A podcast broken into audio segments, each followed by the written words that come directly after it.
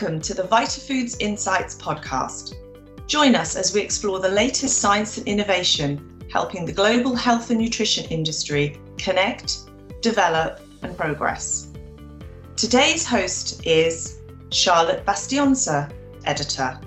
Hi, and thanks for tuning into this VitaFoods Insights podcast. I'm delighted to be joined today by Simon Levesque, who is Business Development Director at Nexira, which is an ingredients and botanical extracts company based out of France. Thanks for joining me today, Simone. Hi, thank you. Today, we're talking to Simone, who's been a lead on one of Nexira's latest achievements, which is becoming the first carbon neutral ingredients brand through an entirely voluntary effort. Simone, before we dive into our chat, could you tell us a little bit more about you and your position with Nexira? Yes, so I'm Simon Levesque. I'm the business development director of uh, Nexira, and this covers marketing department and R&D department of the company, based in France and with uh, a certain number of subsidiaries all over the world in the food ingredient business. Thanks, Simon.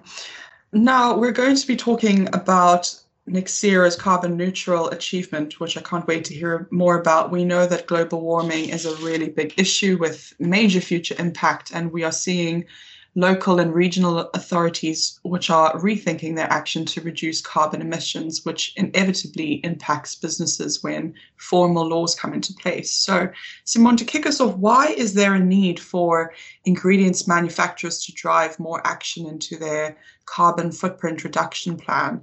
How does this not only reduce environmental impact, but also help meet the needs of some of the finished products brands? Well, I would say that in one hand, we see a growing expectations from uh, final consumers to have the possibility to choose a product depending on uh, its environmental value. And in the other hand, we see clearly now that uh, in many countries, regulations are moving in a way to encourage food companies to reduce their greenhouse gases uh, emissions and I think these two points are uh, very clearly showing to ingredient manufacturers that they should pay attention to their carbon footprint. Finished product manufacturers who already measure their um, environmental footprint may have done what we call a GHG protocol, greenhouse gases protocol. It's a way to measure the CO2 emissions. And the result of this for food industry companies as well as nutrition and food supplement companies is um, part of CO2 emissions mainly coming from uh, ingredients between 50 and 90% of their carbon footprint should come from the ingredient they are using in their formula. So in a certain way, I think this uh, means that ingredients with a low carbon footprint is one of the first things they are going to look after to reduce their carbon footprint it's quite a high number 50 to 90% of carbon emissions impacting the overall impact. So it's really important, I think, for ingredients companies to consider that.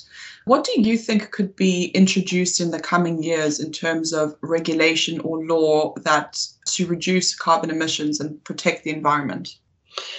In terms of uh, regulation or law, I think the first point we have to consider is what we call the Paris Agreement in 2015, what we call the COP21, where a large number of countries, I think it's more than 190 countries, engaged themselves to reach what they call carbon neutrality in 2050.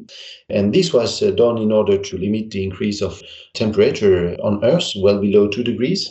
And this is really the starting point. Then, to reach this common goal, all the countries are looking for uh, regulatory tools that will help to reach this target.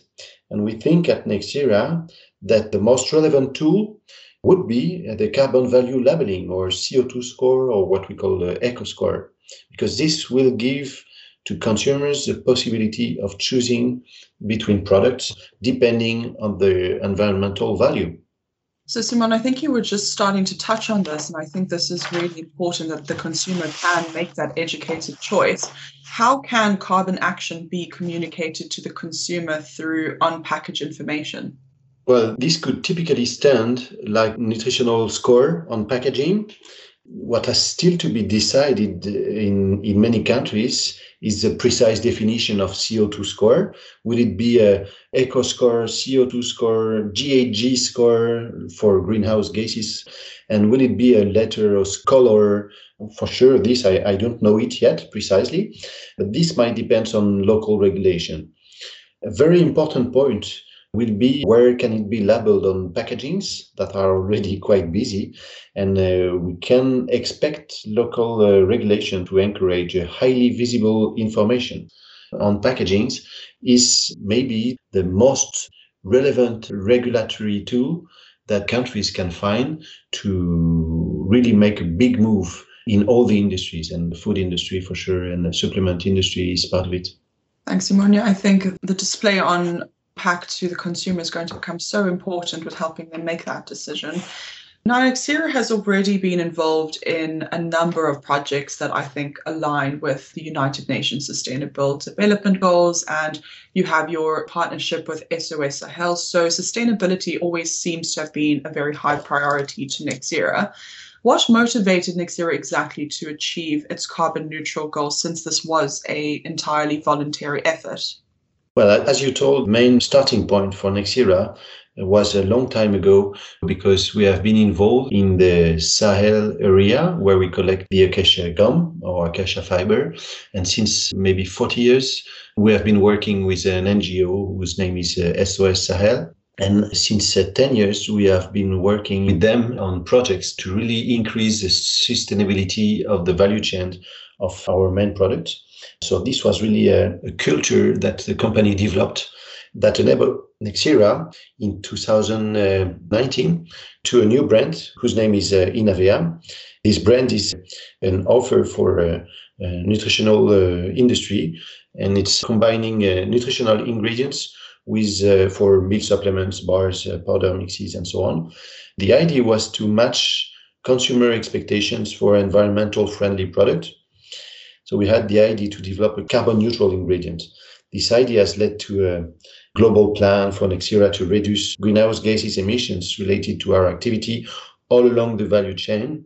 But this has also been uh, possible because since uh, 10 to 15 years, we have uh, increased our participation in sustainable development in Sahel by planting trees, we have already uh, acted on uh, reforestation, planting more than 2 million trees to make a value chain always more sustainable.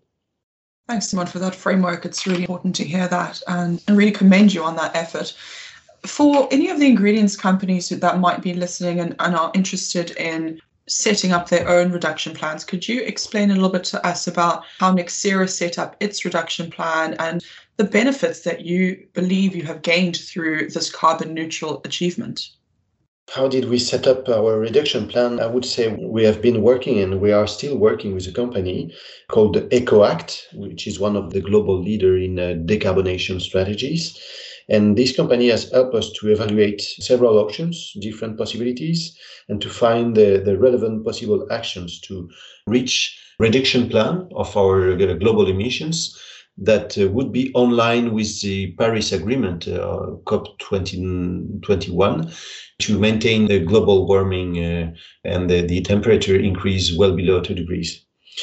And then your next point was uh, how does Nexira gain uh, benefits through uh, the carbon neutral achievement? I think our customers are paying more and more attention to this positioning statement of the brand with the carbon neutrality.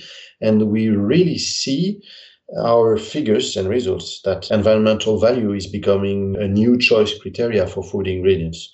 I really think this is just the beginning because we've launched more than one year and a half ago the Inavea brand with this uh, carbon neutrality uh, perspective. And we have seen a very positive reaction uh, of the market regarding this new choice criteria. Thanks, Simon. I think not only is it important for ingredients companies to work on an effort like this because not only part of the global effort that's needed to overcome climate change, but as you mentioned, I think it's going to become an important aspect of gaining market advantage. As you said, customers are actively seeking to partner with ingredient brands that are putting this topic at the front of their consideration and their strategy. So thank you very much for sharing with that with us. Simon, it's been such a pleasure to have you on this podcast and to hear a little bit more about how Nexira went about achieving this carbon neutral achievement. So thank you very much for sharing with us. My pleasure. Thank you very much.